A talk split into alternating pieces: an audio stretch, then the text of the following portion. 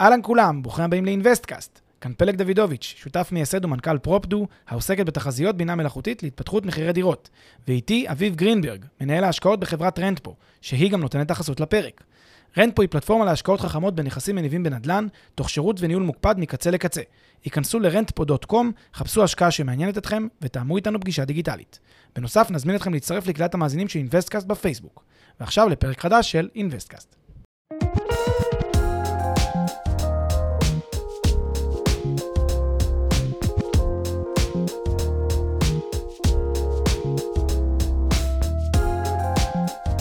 פלג, מה הולך? אהלן אביב.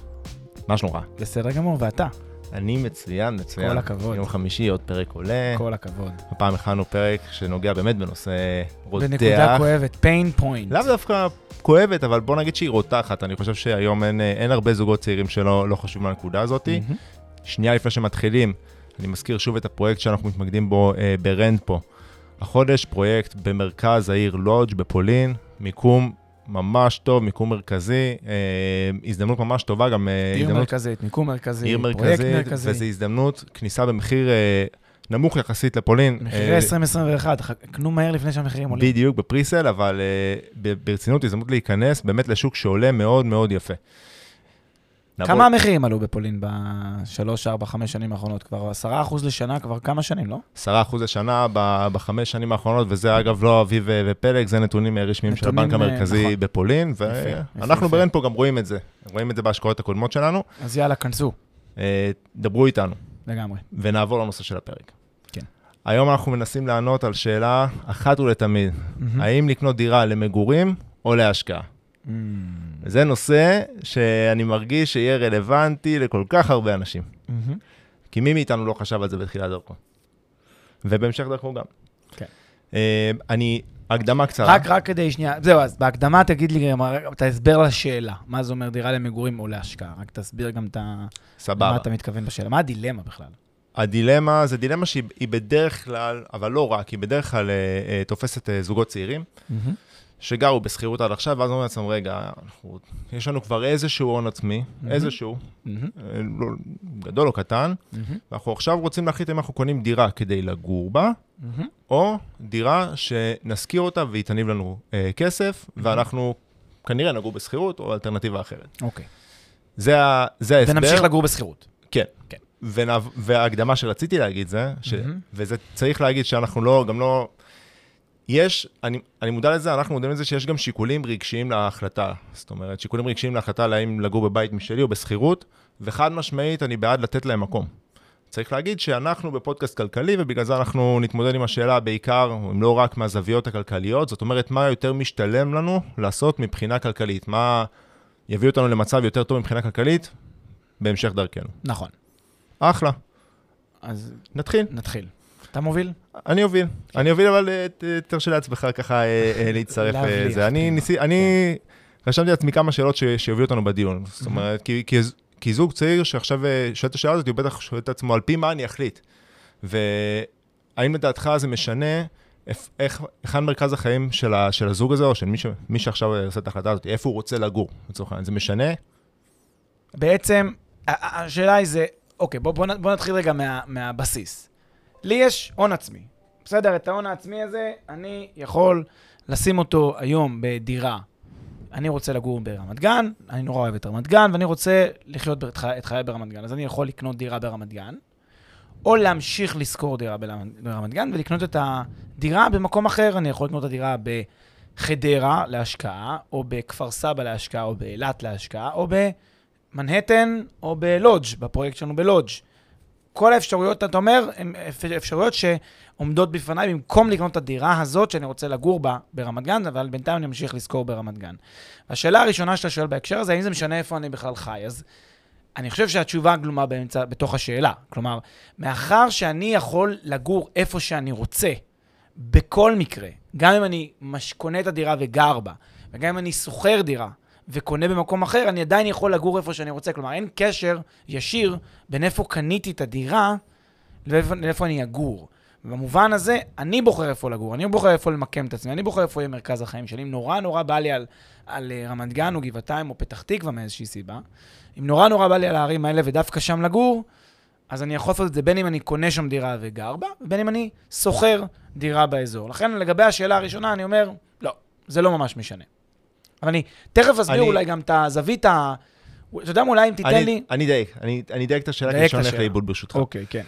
ברור, בהנחה שאתה יכול לעשות גם וגם, העניין הוא שיש אזורים, ב, יש אזורים, לפחות, ב, זה נכון לכל העולם, אבל יש אזורים בישראל שאנחנו מכירים, שבהם התשואה היא נמוכה משמעותית, לעומת אזורים אחרים שהתשואה יכולה להיות אחרת. דוגמה, בצפון תל אביב, בשכונות בצפון תל אביב, יכול להיות דירה שאתה משלם עליה שכר דירה של 5,500 או 6,000 שקל, והיא נמכרת ב-3-3.5 מיליון.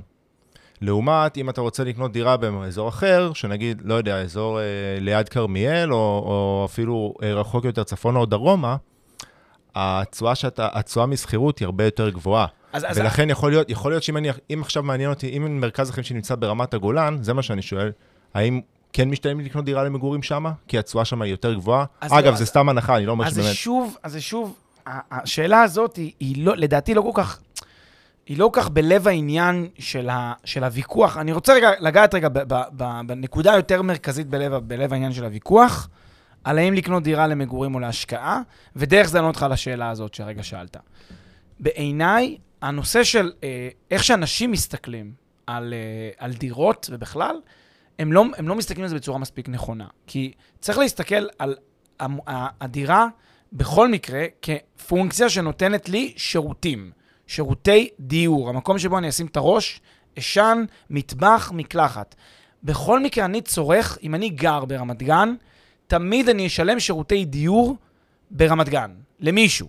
בין אם המישהו הזה זה בעל דירה חיצוני, ובין אם המישהו הזה הוא אני. שאני שוכר מעצמי את הדירה. את שירותי הדיור אני בלאו הכי אשלם. למה? כי לגור ברמת גן עולה כסף, זה לא בחינם. גם גם אם קניתי שם דירה, אני עדיין משלם כסף, רעיונית. אני תכף אוכיח לכם גם את זה. אבל אני משלם כסף, זה לא בחינם. כי לגור ברמת גן, בואו תסכימו איתי, זה יותר יקר מאשר לגור בראש, ב, ברמת הגולן, בראש הנקרה, או באילת. יותר יקר לגור ברמת גן, מבחינת שירותי דיור למטר, כן? שירותי הדיור שאני משלם.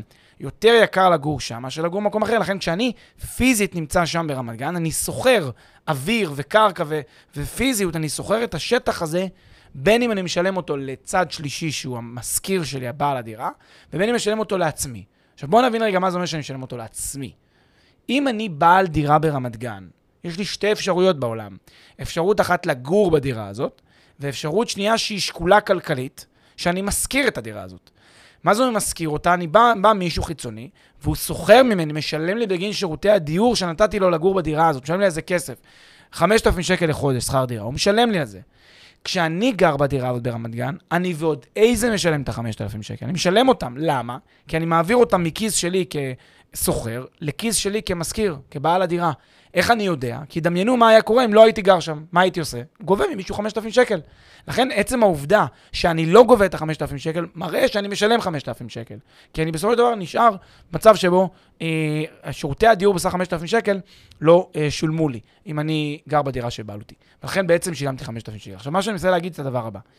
אם בא לי נורא שמרכז החיים שלי יהיה ברמת גן, אז אני צריך להבין שאני הולך לשלם למישהו 5,000 שקל. ועכשיו השאלה, מה אני עושה עם ההון העצמי שלי, באיזה מקום להשקיע, היא שאלה כלכלית, שאלה של השקעה. היא לא קשורה לשאלת ה-5,000 שקל כן או לא, כי אני כבר בחרתי שאני גר ברמת גן. אם לדעתי ההון העצמי שלי ישחק הכי טוב ברמת גן, כי שם המקום הכי טוב להשקיע בכל רחבי העולם, אז כדאי שאני גם אקנה דירה ברמת גן, ובמקרה גם אזכור את הדירה שלי, אולי, אם זה שווה לי. גם לא בטוח. אגב, יכול להיות ברמת גן, שאני בכלל, בשכונה אחת אני אזכור, בשכונה אחת אחרת אני בכלל אה, אהיה בעלים ואשקיע. בסדר? אבל מה שאני רוצה להגיד את הדבר הבא, אני יכול, במקרה, happens to be, שהדירה שבה אני שוכר היא גם הדירה שאני הכי חושב שיש לה פוטנציאל כלכלי, ויכול להיות שלא, מה שרוב הסיכויים כנראה. כן, אם אנחנו עושים חשיבה כלכלית, ושוב, זה טוב שהתחלתם מה disclaimer בתחילת הפרק, כדי לא לעצבן אנשים שיבעטו, ב, ב, ב, יעיפו את הסמארטפון מה- מקומה השביעית עכשיו, מעצבים, מחוסר הסכמה, אז התשובה, אנחנו מדברים רק על כלכלית כרגע, אולי גם תכף נדרש על העניינים האמוציונליים שמאוד מאוד חשובים כאן, דירה שלי, דירה לא שלי, כן רוצה לשפץ, לא רוצה לשפץ, תכף ניכנס לזה, אבל ברמת ההגדרות, כאשר אני אה, מחליט איפה אני גר, עברתי כברת דרך משמעותית. עכשיו, אם במקרה זאת גם העיר הכי טובה להשקיע בה, אז יופי, אני גם אגור במקום שאני, שאני גם הבעלים שם. אבל בהכרח לא חייב להיות קשר ישיר בין איפה שבחרתי לבין איפה שאני, אה, איפה שאני, אה, אה, איפה שאני קניתי להשקעה לבין איפה שאני שוכר. זה לא דווקא ככה להיות יד לא, ביד. אבל דווקא, מה שאתה אומר זה, כן יש חשיבות למקום שאתה רוצה לגור בו, כי הנה, זה מה שאתה אומר. זאת אומרת, אם אנחנו מסתכלים על זה מבחינה כלכלית, אז אני קודם כל צריך להחליט איפה אני רוצה לגור. בלי קשר. ברור, בדיוק. אני גם קודם כל רוצה להשקיע בלי קשר. עכשיו, אני רוצה להגיד עוד, עוד נקודה. שעולם הדברים שאמרת, קודם אתה ציינת שהמבחן שלי הוא מבחן התשואות, תשואת השכירות. זה לא מאוד מדויק, לטעמי לפחות, כי בדירה, לדירה זה, זה נכס. נכס, יש לו שני אה, מרכיבים שמשנים את הערך שלו. למעשה, התשואה שאני מודד לכל נכס, כל אפיק השקעה, היא תשואת ה-IRR. תשואת ה-IRR זה גם השכירות וגם עליית הערך. אם חד אני קונה משמעית, עכשיו... ועשינו ב- פרק בנושא. עשינו פרק. אה, נכון, פרק על ממש על ה-IRR. עכשיו, אם אני קונה, אה, עכשיו, מה, מה, דרך ה, מה דרך הפעולה הטבעית והנכונה של הדברים? הנה דרך הפעולה הטבעית והנכונה של הדברים. אני רוצה לגור נורא ברמת גן, בא לי נורא לגור ברמת גן. אני מוכן לשלם 5,000 שקל שכר דירה ברמת גן בגיל שירותי הדיור שלי, בין אם משלם אותם לעצמי, בין אם משלם אותם למישהו אחר. אני, מעבר לזה, יכולות להיות שתי אפשרויות. אחת, אני חושב שהשוק ברמת גן הולך להניב את תשואת ה-IRR הכי טובה, הכי טובה במדינת ישראל. אני רוצה להשקיע נגיד רק בישראל, ואני בוחר מבין ישראל איפה להשקיע. נכון, כי יש גם חושב- את עניין עליית הערך שאני לא אמרתי. אומר, שזה- זה IRR. משמעותי. כן. IRR, לא, בסדר. אבל רק אני מחדד למ- למאזינים שנכון, שה-IRR, בגלל שיש גם את עניין עליית התשואה מעליית הערך, ש-. שלא ציינתי מקודם. נכון. אז אני אומר, אם החלטתי, עשיתי קלקולציה ואמרתי, תשמע, אני כבר החלטתי שאני שוכר, קונה שירותי דיור, שוכר שירותי דיור ברמת גן, עכשיו השאלה לגבי הרכישה. יש לי הון עצמי, ואני מתלבט איפה לשים את ההון העצמי הזה, יש לי רק חצי מיליון או 800 אלף האחרונים, זה מה שיש לי. אני שואל את מי שאלה, איפה הם יעשו הכי הרבה כסף, הכי הרבה IRR, תשואה הכי גבוהה על ההון. ויש לי את כל מדינת ישראל פרוסה לפניי, ונגיד שאני, יש לי, נגיד, מיליון שקל עצמי. וגם את העולם, תכף נדבר על מי שרוצה לו בכלל בארץ. אבל נגיד אני רק רוצה בארץ מסיבה כלשהי, עכשיו אני צריך להחליט האם זה דווקא ברמת גן, ה-IRR הכי גבוה, או שזה בפתח תקווה, או שזה במטולה. ואני עושה את. את החשבון על בסיס מה? על בסיס אה, כלים כלכליים, ניתוחים כלכליים. בודק את התשואה השוטפת, בודק, בונה מודל עסקי, בודק את עליית הערך שה- שהחזויה שם, בונה לי איזשהו תרחיש, כל מיני מודלים, בונה מודל עסקי, ורואה מה התשואה שתהיה לי בסופו, בסופו של תהליך, ומה ה-IRR שאני אקבל על ההשקעה הזאת. אם ורק אם השתכנעתי שהעיר רמת גן היא במקרה העיר עם תשואת ה-IRR הכי טובה, שתשביח את עצמה, ושכירות וכולי וכולי, בתקופה של ה-10, 15, 20 שנה הקרובות, וגם נורא נורא בא לי לגור ברמת גן, כי אז יש יותר היגיון כלכלי שאני אגור בדירה שאני גם הבעלים שלה. אחרת, ואגב, זה לא בטוח, כי גם תלוי איזה שכונה. יכול להיות שיש שכונה, כמו שאמרתי, שכונה שהיא מאוד מתפתחת ושכונה שהיא מאוד מפותחת, כאילו, זה, זה, זה משנה.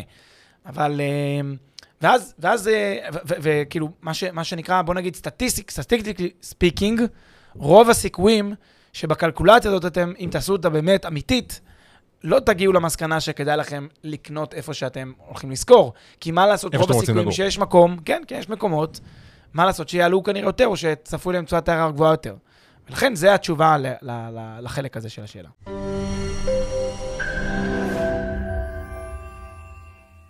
לפני שנמשיך, כמה שניות מזמנכם. הפרק בחסות Rentpo, פלטפורמת השקעות חכמות בנדל"ן עם האנשים שמאחורי Investcast. Rentpo מאפשרת לכם להשקיע בשקיפות וביעילות בנכסים מניבים, תוך ליווי וניהול מוקפד ומקצועי מקצה לקצה. היכנסו ל-rentpo.com, חפשו השקעה שמעניינת אתכם, ותאמו איתנו פגישה דיגיטלית.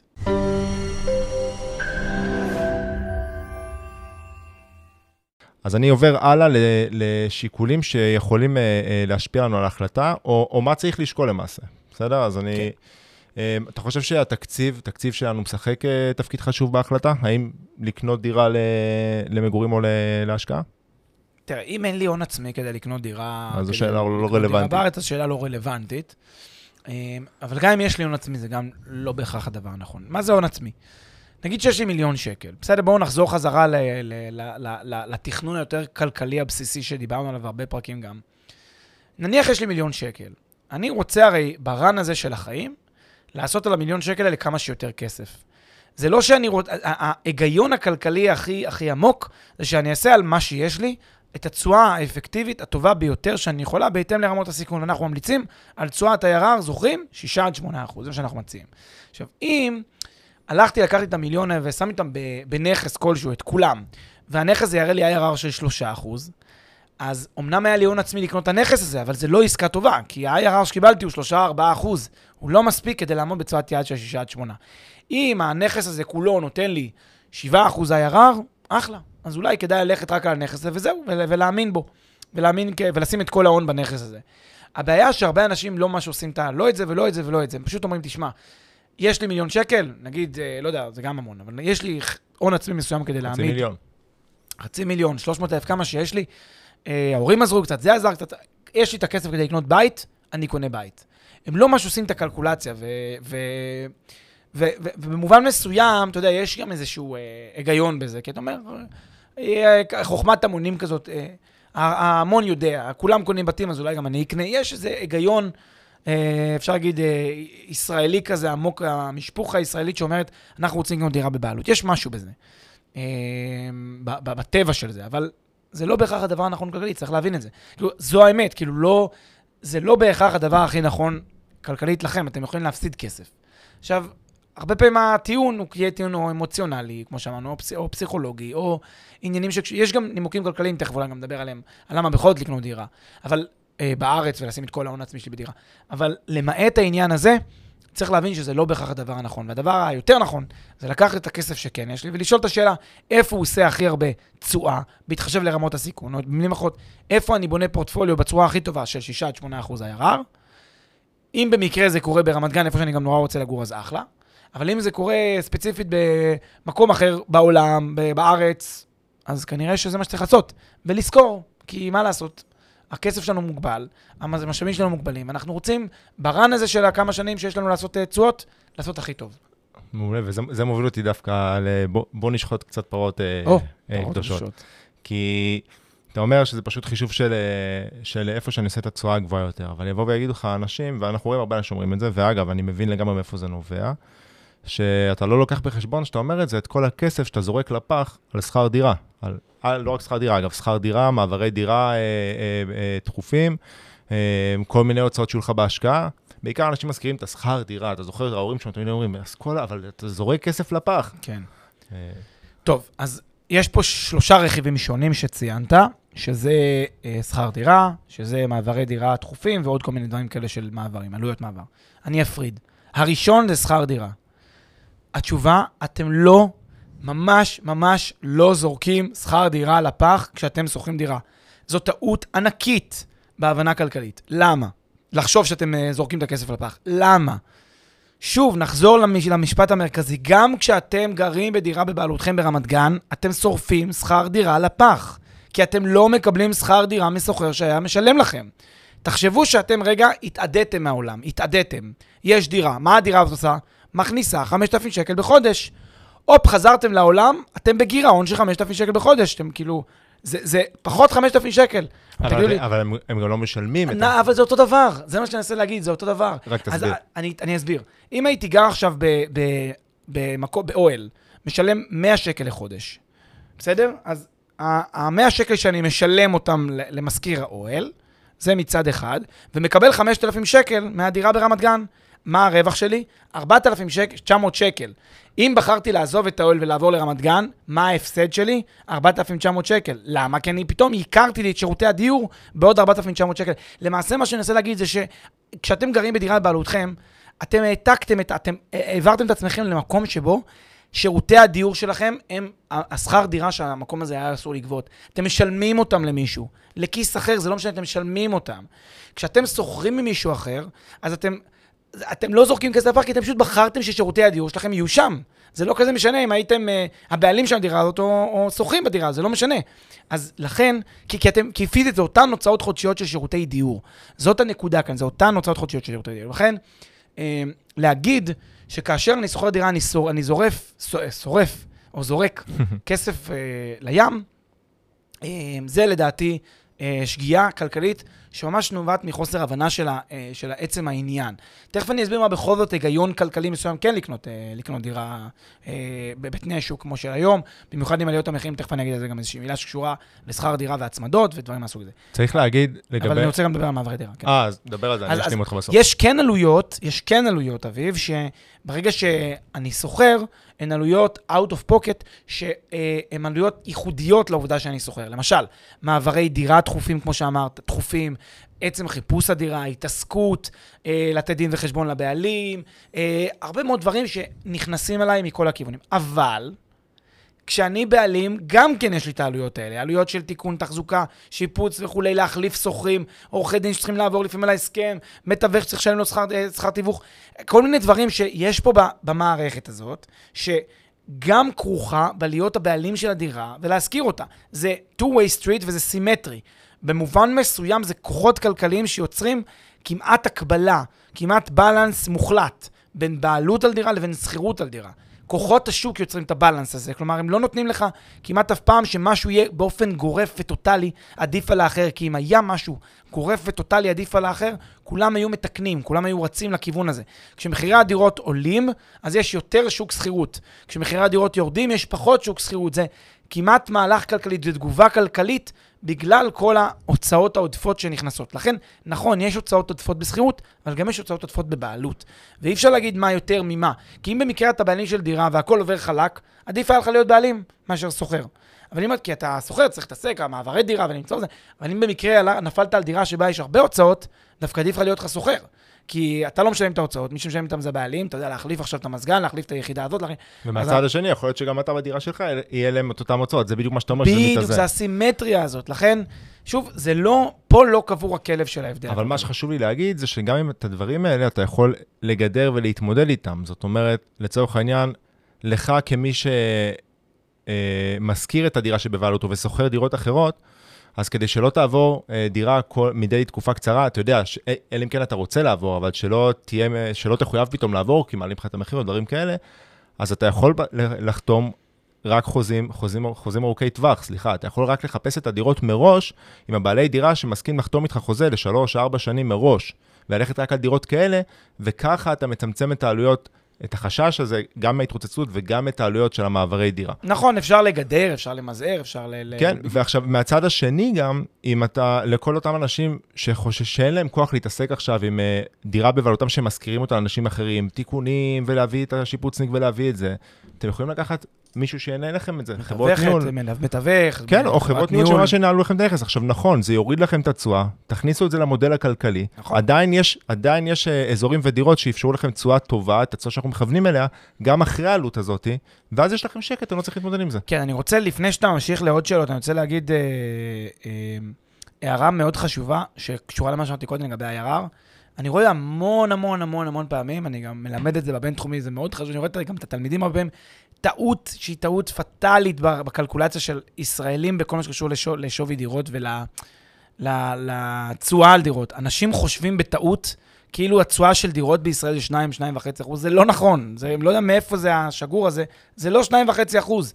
כששוק הנדל"ן עולה בישראל 5% בשנה בשנים האחרונות, ועלה ב-2010, 11, 12, 11, 12, 13, 14, 15 אחוז עליית ערך, אז התשואה שלכם הייתה 3 אחוז ועוד 15, 18 אחוז תשואה, כן? אז להגיד, זה, זה כאילו כמו להגיד, אה, אני קונה מניה בשביל למכור אותה באותו מחיר שקניתי. זה מה שאתם אומרים. כאילו ליהנות רק מהדיבידנדים. כאילו ליהנות רק מהדיבידנדים ולא חילקו דיבידנדים השנה, זה הייתה לי תשואה אפס. זה, זה מה שאתם אומרים, כאילו זה פשוט, צריך ל... זה, זה, זה, זה רק לחשוב קצת על הנקודה הזאת. דירה זה נכס. ואז אנשים אומרים, לא, אתה לא יודע מה תהיה עליית הערך. אז קודם כל, במקרה אנחנו עוסקים בדרכים לדעת מה תהיה עליית הערך, אבל אני שם רגע בצד את פרופדו, אני רק אומר, יותר חשוב, אתם מניחים אפס? את, את, אתם מניחים שאין עליית ערך אתם מפחדים מספקולציה? אז אתם מניחים אפס. מה יותר אה, טבעי להניח? אפס או שתיים, שלוש? מה יותר טבעי להניח? לדעתי יותר טבעי להניח מספר כלשהו מאשר להניח אפס. כי באמת, שוק הנדל"ן עולה יותר מאפס. מה לעשות? חד משמעית. אני חושב, עוד נק... יש עוד נקודות שאתה רוצה לגעת בהן בהיבט הזה של אה, שצריך לשקול או, או לחשוב למה ללכת לדירה לכיוון השקעה, או שאתה רוצה דווקא להזכיר את מה שאמרת מקודם, דווקא את השיקולים שכן אה, אה, לקנות את הדירה שאנחנו רוצים לגור בה. אתה מדבר על האמוציונליים, כאילו, השיקולים? לא, אמרת אה, אמרת אה, שיש אה, שיקולים. נכון, אני לא הולך, לא. זה לא התפקיד הכלכלי. שלנו, אני... אז אני אגיד גם כלכלי וגם איזה אמוציונלי. יאללה, תן. יש היגיון כלכלי בכל זאת לקנות דירה מסיבה, אה, כ- כ- דיברתי קודם על הנושא של התשואה והנושא של עליית הערך וכולי, כי זה גם סיבה טובה, כי אם אני מאמין שה-IRR של דירה בישראל טוב יותר מה-IRR של דירה במקום אחר, אז אחלה, אפשר לעשות את זה. אה, with that being said, יש עוד סיבה.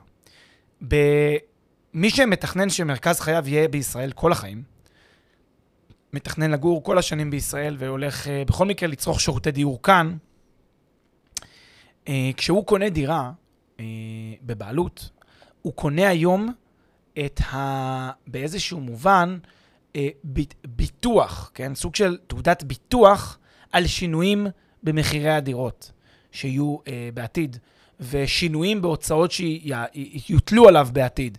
הוא קונה את זה כביטוח. כלומר, כשאתה קונה היום דירה, אם אתה חושב שבעוד הרבה מאוד שנים אתה תרצה לקנות דירה כאן בארץ, או אתה תרצה שמרכז החיים שלך יהיה בארץ בדרך אחרת, אז כשאתה קונה היום את הדירה, אתה קונה סוג של ביטוח כזה, שמגן עליך מפני שינוי אה, דרמטי במחירים. בגלל שהמחירים למשל, כדוגמה, זה. כמו שאנשים מצטיידים, אתה יודע, בשמן זית, כשיש מבצע בסופר. זה די דומה. זה לקנות אה, מוזל הרבה מאוד, אתה מבטח את עצמך למקרה שהמחירים יעלו, כי אתה יודע שהם יעלו כי היה מבצע. נכון, רק שאני טוען שהביטוח הזה יכול להיות מאוד יקר, תלוי איפה אתה קונה את הדירה. נכון, כמו כל ביטוח. כל ביטוח יש לו גם, אה, יש אה, פרמיות. כן. זה הבעיה. עוד אה, שיקול אה, טובה? השיקול אה, הנוסף הוא השיקול האמוציונלי, וזה באמת כל אחד שיחשוב עם עצמו, כל אחת ואחד מהמאזינים היקרים שלנו, בזמן שאתם הופכים את החביתה על הגז, אה, תחשבו מה השיקול שדווקא אתם חושבים שה... אתם רוצים את הדירה שלכם על שמכם, חשוב לכם שהדירה תהיה רשומה, חשוב לכם את הביטחון. אה, תראה, אה, יש הגיונות אה, חוץ-כלכליים, שהם נכנסים לעולם הכלכלי בגלל שזה רגשי, זה אפילו קצת תועלת כלכלית, וזה נותן לי ביטחון, זה קצת תועלת כלכלית, ואני ישן יותר טוב, ואני מחבק את ה... עושה חיבוקי עם הכרית, כשזה הכרית שלי והמיטה שלי והבית כן. שלי, זה יותר כאילו כיף ונעים וסימפטי. אה, קשה לפעמים לאנשים לנתק, זה קצת קשה. אתם צריכים להבין שמדינות שבהן, בואו ניקח רגע דוגמה. אה, מדינות מזרח אירופה, למשל רומניה, שיעורי הבעלות שם, הם, רומניה המדינה עם שיעורי הבעלות הגבוהים בעולם. 97% מהרומנים גרים בבית בבעלותם. אצלם זה החיבוקי באקסטרים. מדינה מאוד מאוד מודרנית ומתקדמת, שווייץ, בסדר? היא אה, מדינה שבה יש, אה, בכוונה עשיתי מבטא כזה כבד.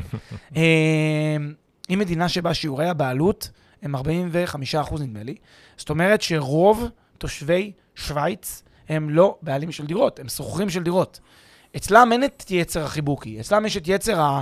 בוא נהיה תכליטיסטים, בוא נהיה... בוא נעשה החלטה רציונלית והחלטה נבונה.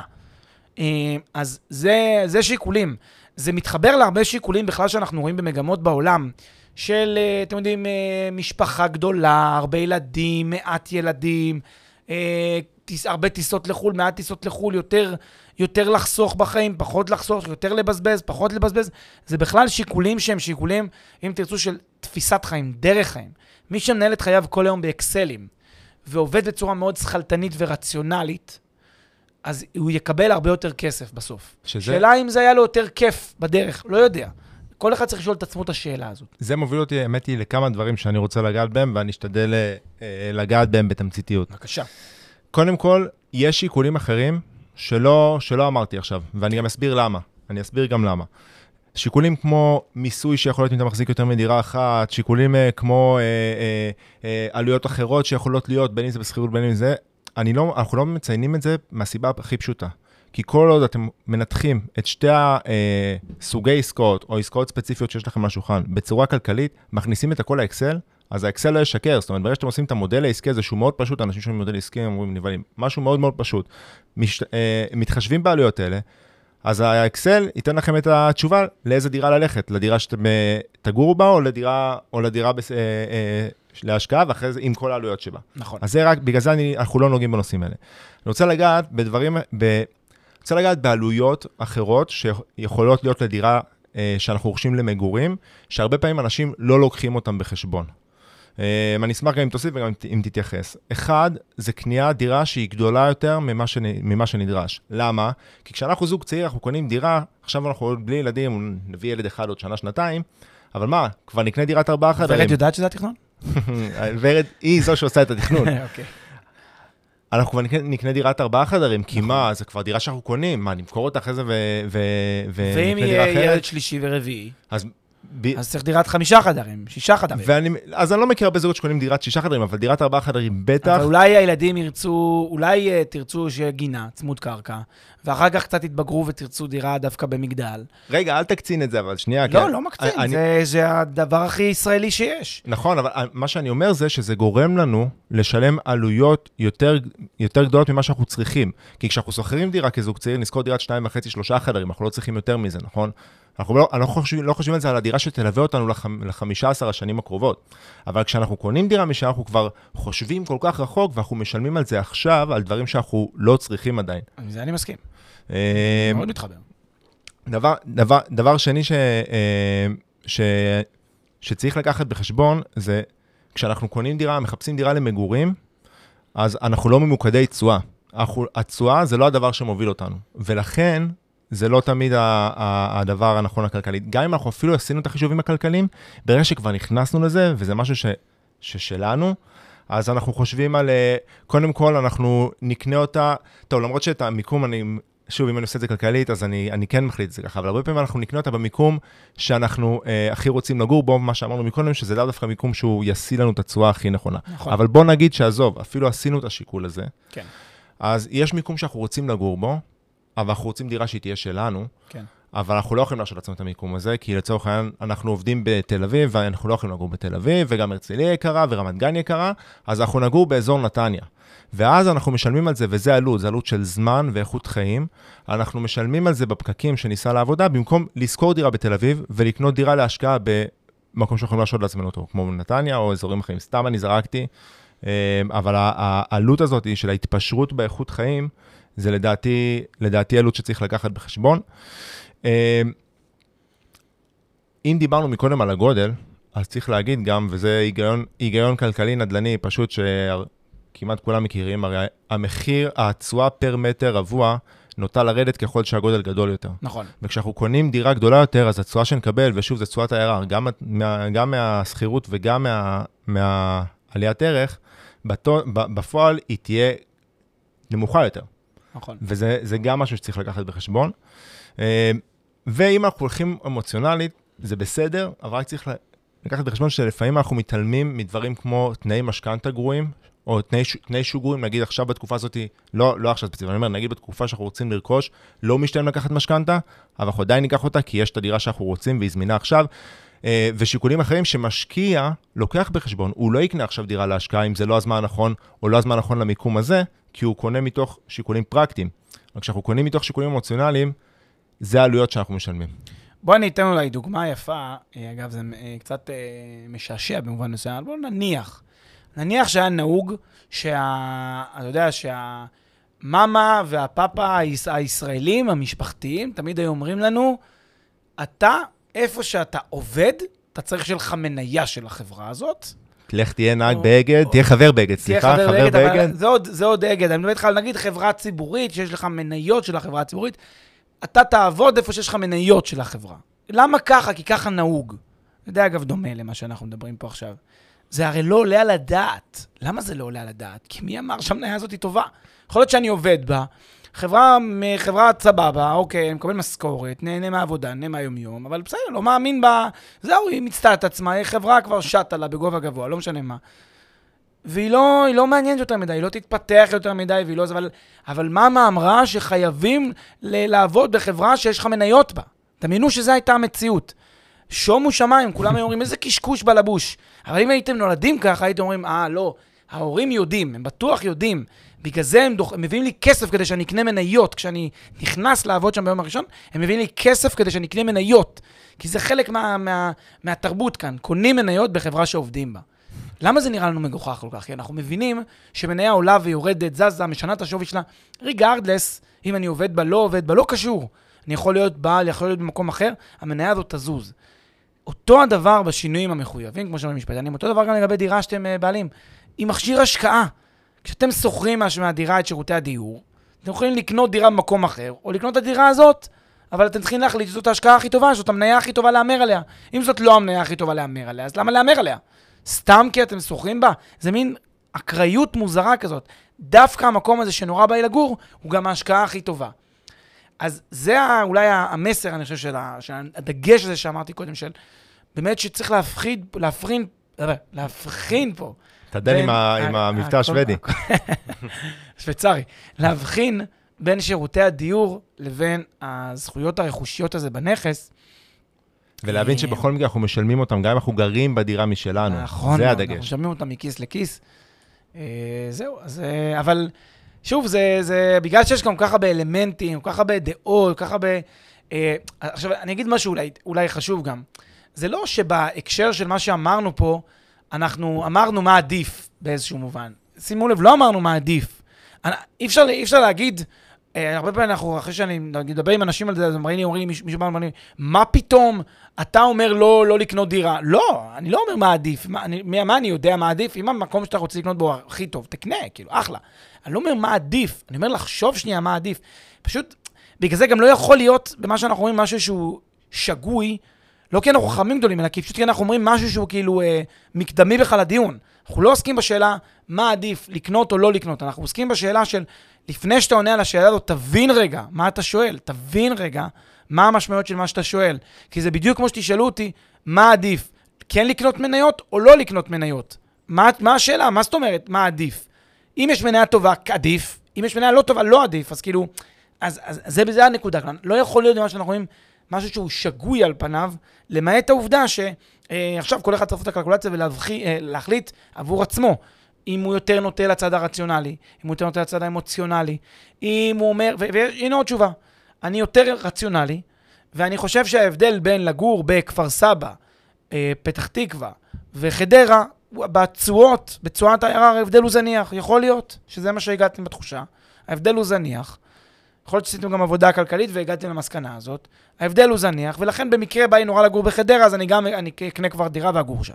זה- זה האחלה. ואז אחלה, אבל עשיתם את פעולת בדיוק.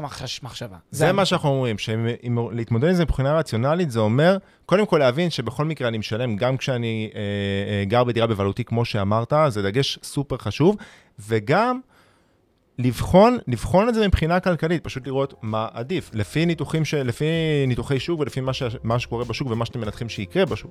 זה הכל. כן. וכל זה, שוב, אני, לסיכום, אני רק, אה, אני ממסגר את זה, כל זה מהבחינה הכלכלית, אנחנו נותנים מקום ל- לשיקולים הרגשיים, האמוציונליים, כמו שאתה אומר, אבל מבחינה הכלכלית, תעשו את העבודה. כן, לגמרי. זהו, אני נהניתי מאוד, פלג. נהניתי גם, תודה רבה, שיהיה. אחלה סופש. ואחלה סופש, ביי ביי.